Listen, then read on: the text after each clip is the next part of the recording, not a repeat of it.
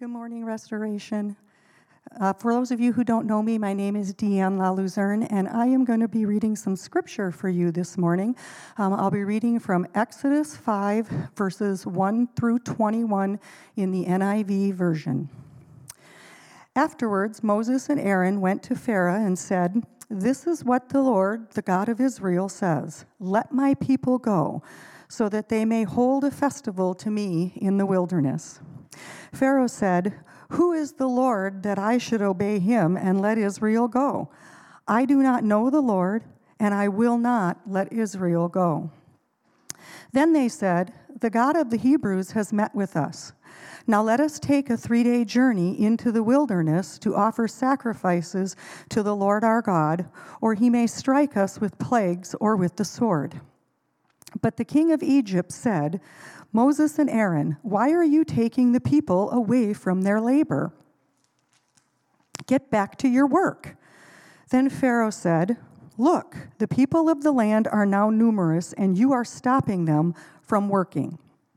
That same day, Pharaoh gave this order to the slave drivers and overseers in charge of the people You are no longer to supply the people with straw for making bricks. Let them go and gather their own straw but require them to make the same number of bricks as before.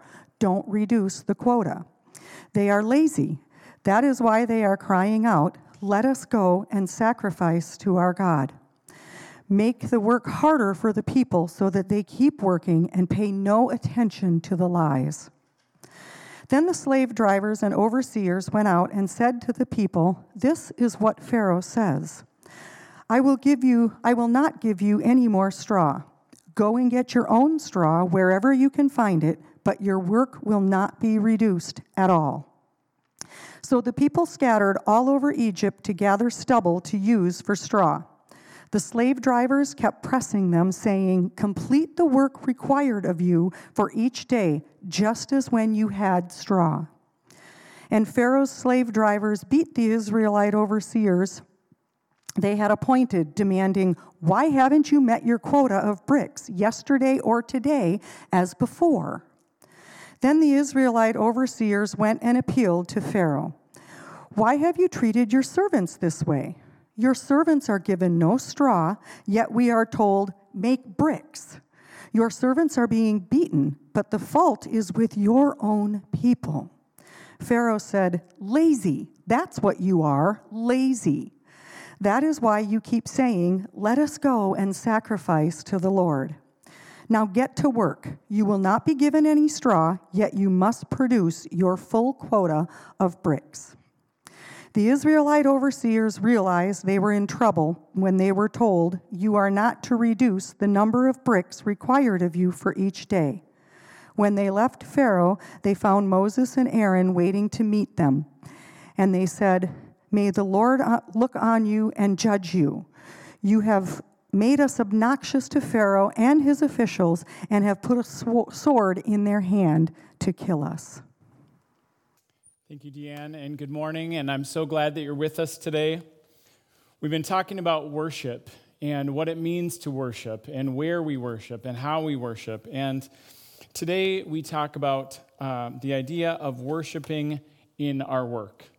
Now, I participated in a leadership training seminar two weeks ago, and one of the presenters, Juliet Funt, she's the CEO of Whitespace at Work, said as she was reflecting on the past few months the two most experienced emotions during this pandemic are exhaustion and denial.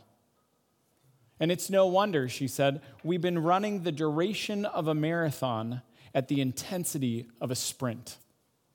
I want you to think about that the duration of a marathon at the intensity of a sprint. Now, as a runner, it was a super clear, helpful phrase for me to sum up how I've been feeling lately.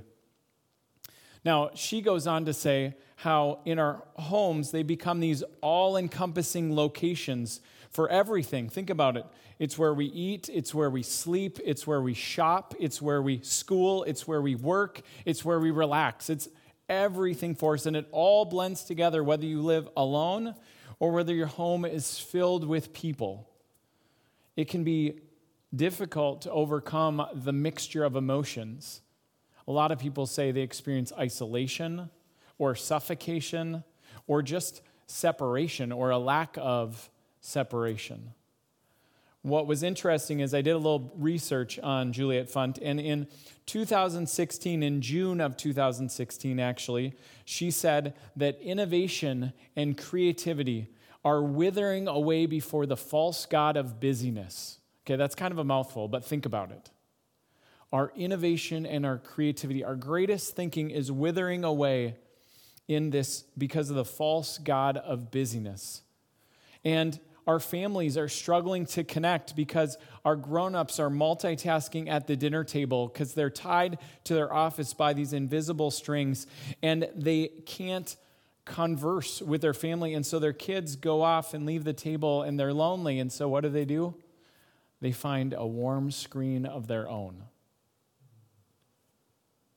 It's a troubling portrait that she calls the culture of insatiability, where nothing we do is ever enough.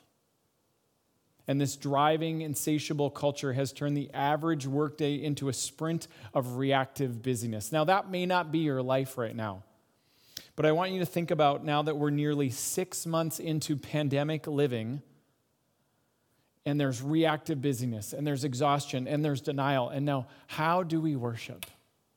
and how do we work? See, that's what we're talking about this morning. And incidentally, as Deanne read uh, Exodus 5, two of the major emotions in that story are, you guessed it, exhaustion and denial. Now, just open if you've got a Bible, open to Exodus 5 because Exodus 5 is in this larger narrative of God's rescue of his people based on the promises to Abraham and Sarah, these people that God chose who were past their prime, who were worshiping other gods, who really had no reason for God to pick them other than he saw something in them. He saw a faith and a trust, and he called to them and they went. And so, based on just that idea of faith, that idea of trust, God promises Abraham and Sarah that he will bless them so that they will bless the whole world. Now, they got stuck along the way, but one of their descendants, Joseph, ended up going to Egypt and actually not just saving his people, but saving the whole world. And so all of God's people ended up going into Egypt and they prospered there and they were protected because Egypt was the greatest, the most powerful nation at that time. They were literally guests in this kingdom. But a time came when a Pharaoh or a king did not know Joseph, did not know what he'd done, and so the guests went to foreigners, and the foreigners went to servants, and the servants became slaves and they became oppressed, and God said, It's time to go.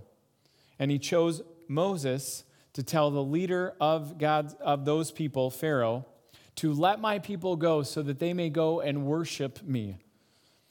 And Pharaoh refuses, and he doesn't just refuse, he actually raises himself above not just disagreeing with Moses and his brother Aaron, but actually defying God. You hear it in the language of verse 2. Who is the Lord that I should obey him and let Israel go? I do not know the Lord, and I will not let him go. Now, Pharaoh not only refuses to allow the people to stop their work, but he also makes the work harder. In Exodus chapters 4, or in verses 4 and 5, the king of Egypt says, and you heard it in Deanne's words, they, they repeat through the narrative. This is what the Lord says. Well, this is what Pharaoh says. I'm going to not just tell you, ask you why you're taking the people from their labor, I'm going to tell you to get back to work. And then look, the people are numerous and you're stopping them from working. Again, over and over, these words work are coming up over and over. And he gives the, gives the order to the slave drivers to not to not give them straw to make the work harder for them to not reduce their quota. Maybe some of you in this time of pandemic are like, yep, that's my life right now. It might not be straw and bricks, but they are taking away things. They are making the work harder, and they're expecting the same productivity out of me when my kids weren't sitting next to me in my office. Anyway, but he says at the end in verse 9 make the work harder, so for the people so that they will keep working and pay no attention to lies.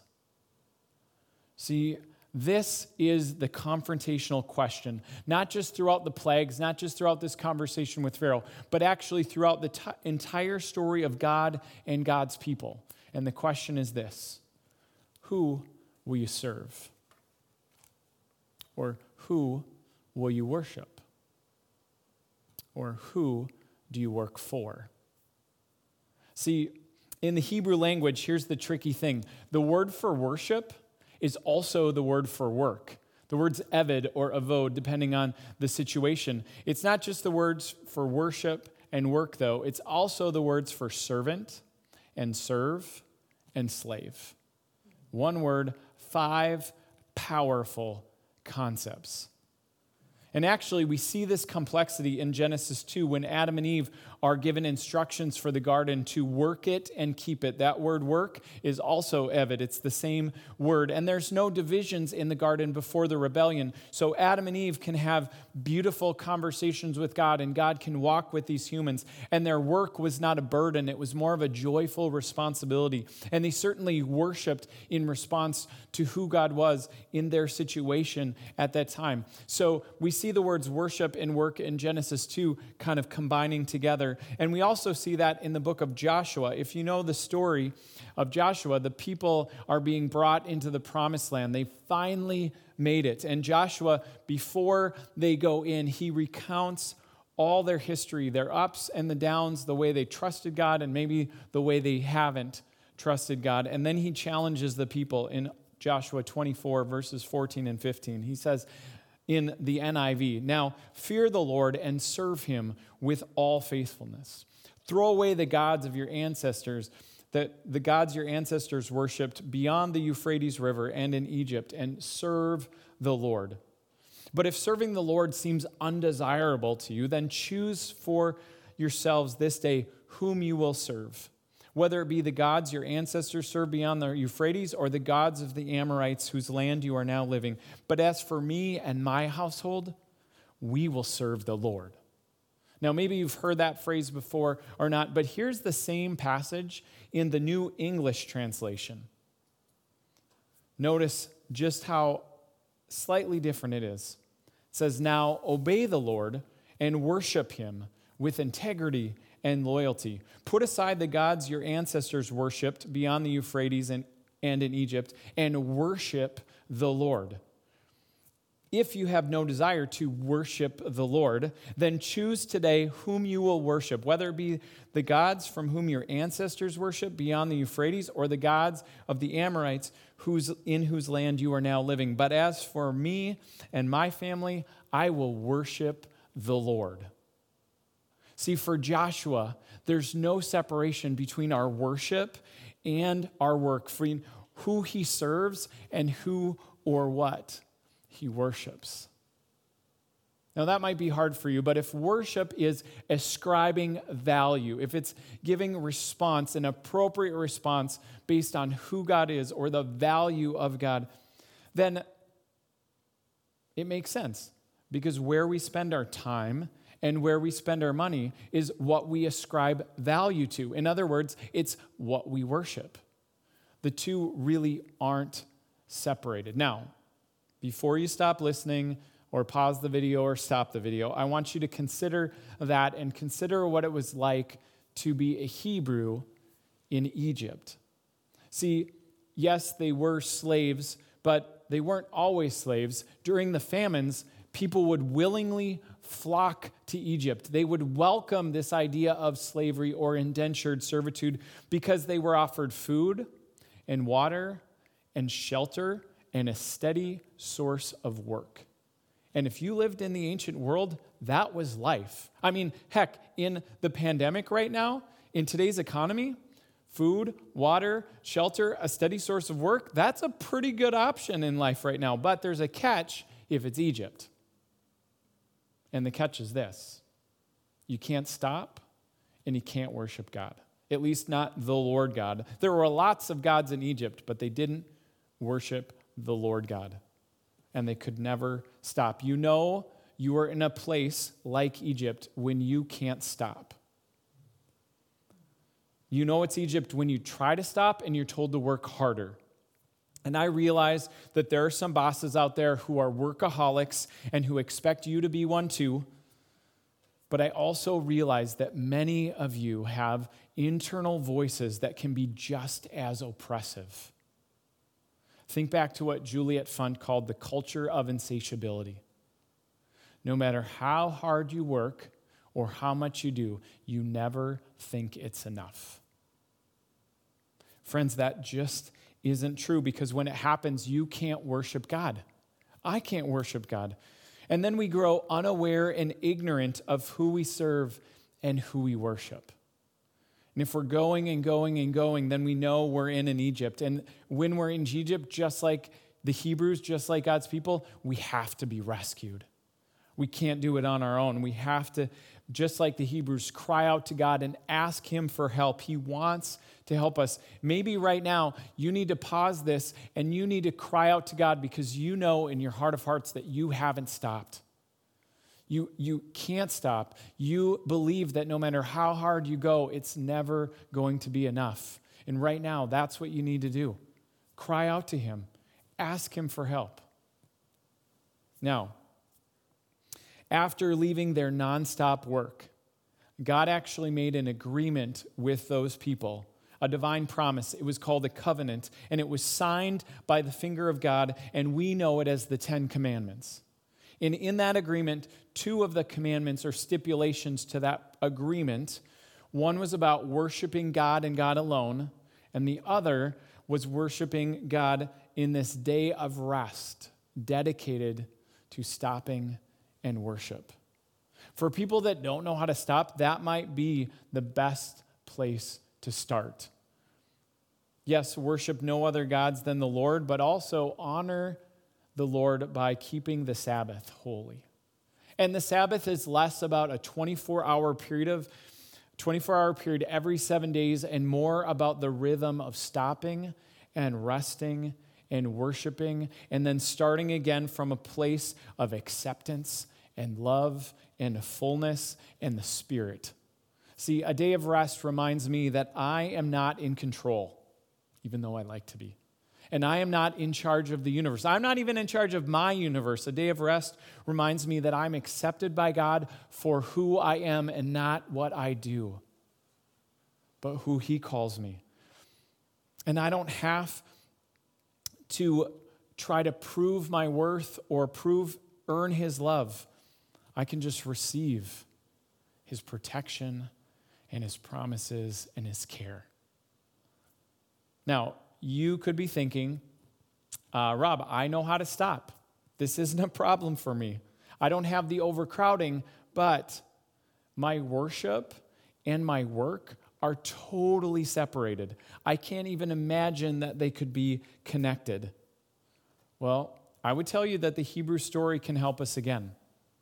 Because when you read the story of God's people, what happens is they took something that was meant to help them grow in their relationship with God, and it became something that the spiritual leaders used to regulate the people's relationship with God. And so, what started as something that grew their relationship actually slowly stymied into a ritual, a ritual that didn't bring life. See, this is where we turn to the New Testament and we see Jesus healing people on the Sabbath.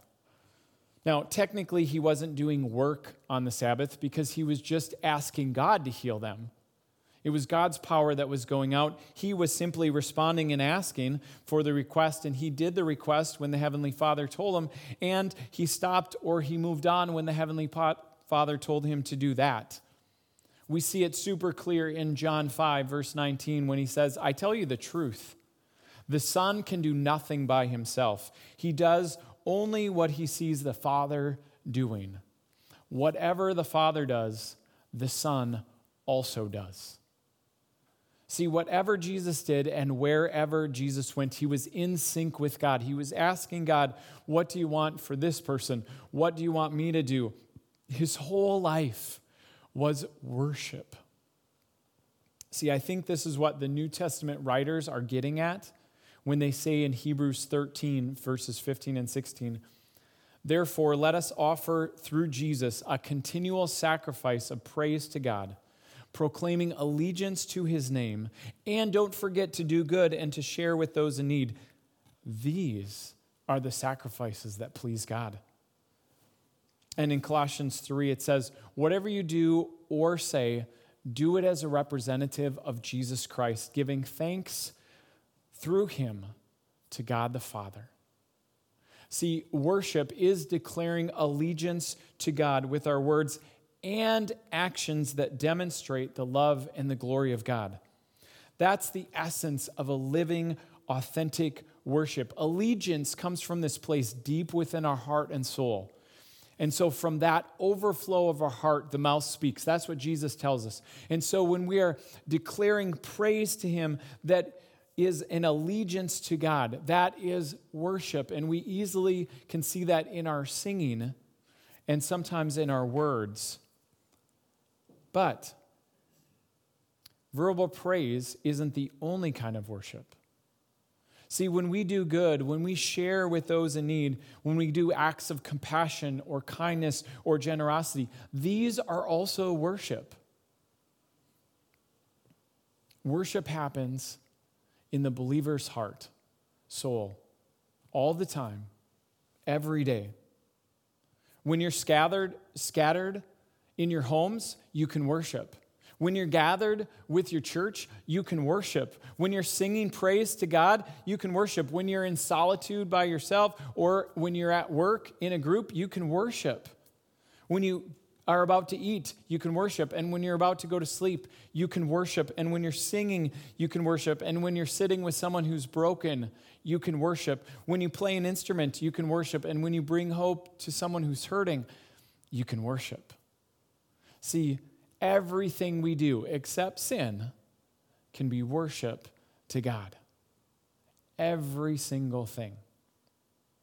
Mark Labberton, in his book, The Dangerous Act of Worship Living God's Call to Justice, says this Worship turns out to be the dangerous act of waking up to God and God's purposes and then living lives that actually show that.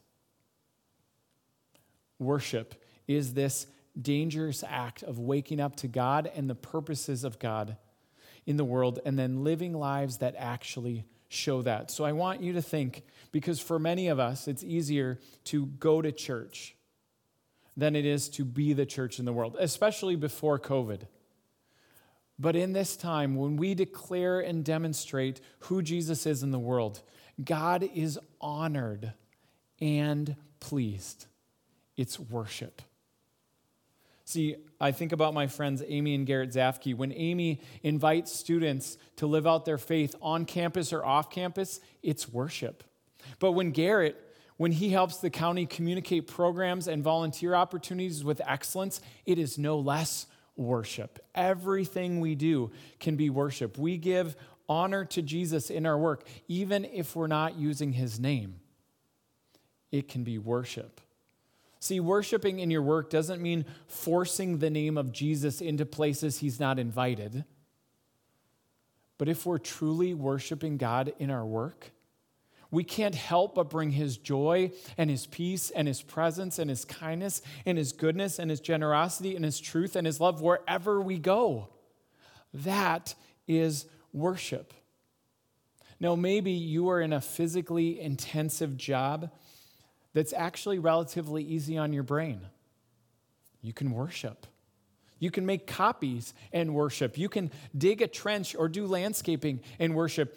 You can maybe have a more mentally excruciating task like teaching children. That's worship. Or crunching numbers. That's worship. Or doing business deals. That can be worship. You're bringing Jesus into that moment because he's already there anyway. You're just aligning yourself with him. And then you're asking God to be glorified in this moment because of who he is and because of what you want to make him in that moment. Maybe your work is in your home right now. If you have kids, they're watching. Whether it's working on a computer or changing diapers or making lunches or cleaning dishes, you can do that for the glory of God, and it will be worship. See, if you're separating it, you need Jesus. You and I need Jesus to make a way for us, not just to be restored with God, but to be filled with His Spirit, to, like Jesus, go to Him in every moment and ask Him to be glorified in that moment. Ask Him for His will in that moment, wherever and whenever you are, because your whole life can be worship. One of my favorite movies uh, just shows this really well. It's called Chariots of Fire, and it's about the 1924 Olympics. And specifically, it's about two runners. One of them is named Eric Liddell, and he is a runner from Scotland.